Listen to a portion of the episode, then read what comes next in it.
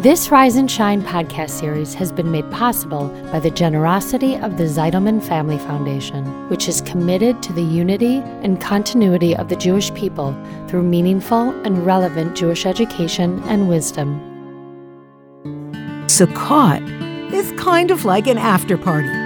It's a week long party to celebrate the work that we've undertaken and our joy in living in a spiritual modality that allows for repentance and return to our wholest self.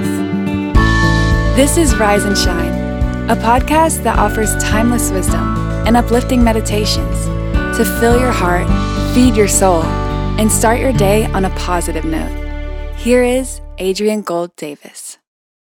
I have a very clear memory, some 45 years past the moment it happened, of my first exposure to the holiday of Sukkot. See, I went to a public high school that was mostly Jews, so much so that on Jewish holidays the halls were practically empty, and on those days no tests or exams were ever scheduled. And as a Jewish girl from a very secular family, I was familiar with Rosh Hashanah and Yom Kippur, but we never had a sukkah, nor did we ever go to someone else's sukkah.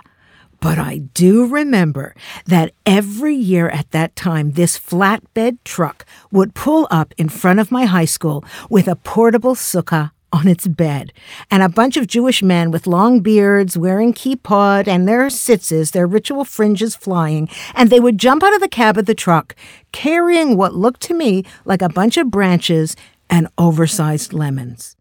So they'd come up to the groups of generally sullen and sneering teenagers and ask us, Who is Jewish among you? They would ask if we wanted to come into the sukkah and shake the lulav and etrog to acknowledge the holiday of Sukkot. Needless to say, very few agreed to take part, but there was always a few brave boys who would go with them. Yeah, they'd be laughing and mocking themselves, and they, they'd shake those foreign species. And in hindsight, I suspect that those boys were from traditional families who knew precisely what they were doing and really only put on a show of silliness for the rest of us. Because once you understand the power of this holiday, there is no way you would ever want to pass up the opportunity. Sukkot is the natural progression of Rosh Hashanah and Yom Kippur, if first we reflect and work to correct our missteps during the previous year, and then we come up with action plans so we don't repeat our offending behavior. Then we ask forgiveness from God and from each other. And then we stand on the day of judgment to beg for a better decree for the following year. Then Sukkot is kind of like an after party. It's a week long party to celebrate the work that we've undertaken and our joy in living in a spiritual modality that allows for repentance and return to our wholest self. We call this party time Zman Simchatenu, the time of our joy. For the full seven days, we eat, we sleep, we drink, we socialize, we generally live in these temporary dwellings called sukkahs. Depending on where in the world you live, the weather can be glorious or inclement. One criteria of a kosher sukkah is that the roof must be open to the stars. You see, a roof over our heads is often a symbol of safety and permanence, but during this time, we try to understand that our only true protection and security comes from above. As we look up at the stars, we are reminded of this inconvenient truth because as humans, we really love to believe that we can control and manipulate the outcome of our lives. We're shocked and perplexed when things fall apart, when our castles in the sand are wiped out by a wave that we didn't see coming. When the outcome of our work does not seem commensurate with our efforts. The sukkah walls are flimsy and easily blown over. And in many ways, these huts are symbolic of the human condition, of the human form. Our bodies, ultimately, are temporary dwellings for our souls. If our souls are eternal, then we have, please God, a 120 years that they dwell in a form that ages and atrophies physically. No matter how much exercise, proper nutrition, or even Botox we partake of, the body is not meant to last forever in this world. One of the hardest things for the human being to fully cognate is this fact. We fear the temporary. We rearrange the deck chairs on the Titanic in the hope that we can avoid the inevitable. You know the inevitable death and taxes. And yet, it is easy to argue that the temporal nature of our physical lives actually sweetens the experience of living. When we deeply internalize that we can never stop the hands of time, we tend to cherish it more. We tend to live it more fully.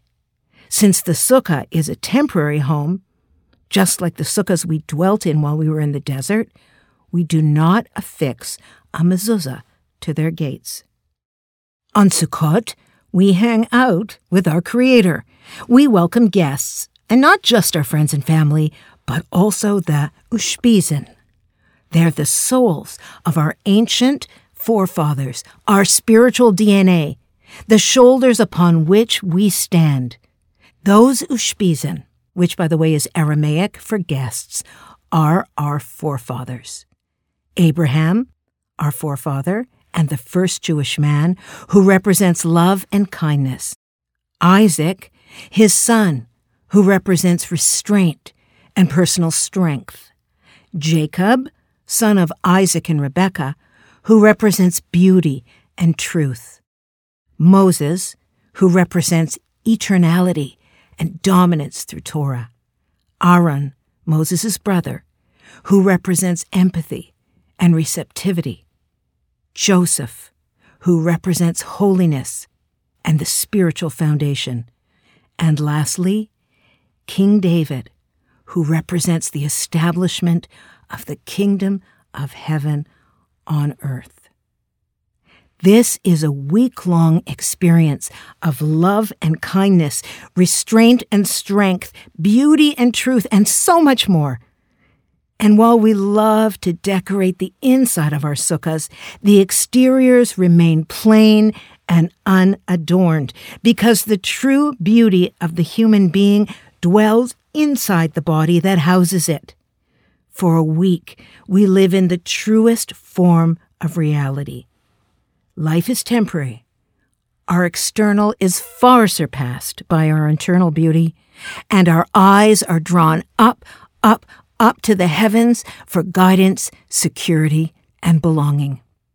Now, the lulav and etrog that we shake in all the directions of the world, up and down, east and west, north and south, and right where you're standing, they also represent parts of the human condition. The learned who do good deeds, the good deed doers who have no learning, no formal education in Jewish thought, those who have education but no good deeds, those who have neither. And the reason that we bundle them all together and wave them in all directions is saying something very important to us as a nation. There is a place for everyone. Everyone belongs. The good, the bad, and the ugly. And that's unity without uniformity. We are all responsible one for the other. We are all deeply interconnected despite any apparent differences. So, back to my high school experience. I never got on that truck, and I never went into the sukkah. I never shook those species together, and in those days, I never got past my cynicism. But I will tell you this. Every year on Sukkot, I think of those young men who persevered despite our teenage scoffing and mockery and sincerely invited us into their temporary homes their work was not in vain. Because even if their efforts seemed unrewarded 45 years ago, I think of them every single year when I go into a sukkah and prepare for my time of joy. You see, the seed was planted. This week, can you find a way to partake in this glorious time of our bounty, to celebrate all that God provides in nature? Whether in your own sukkah or at one of your friends? Can you maybe phone someone who has one and invite yourself?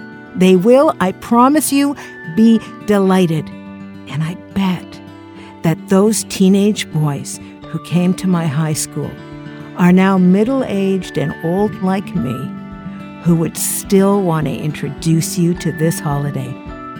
And you know, they're not hard to locate.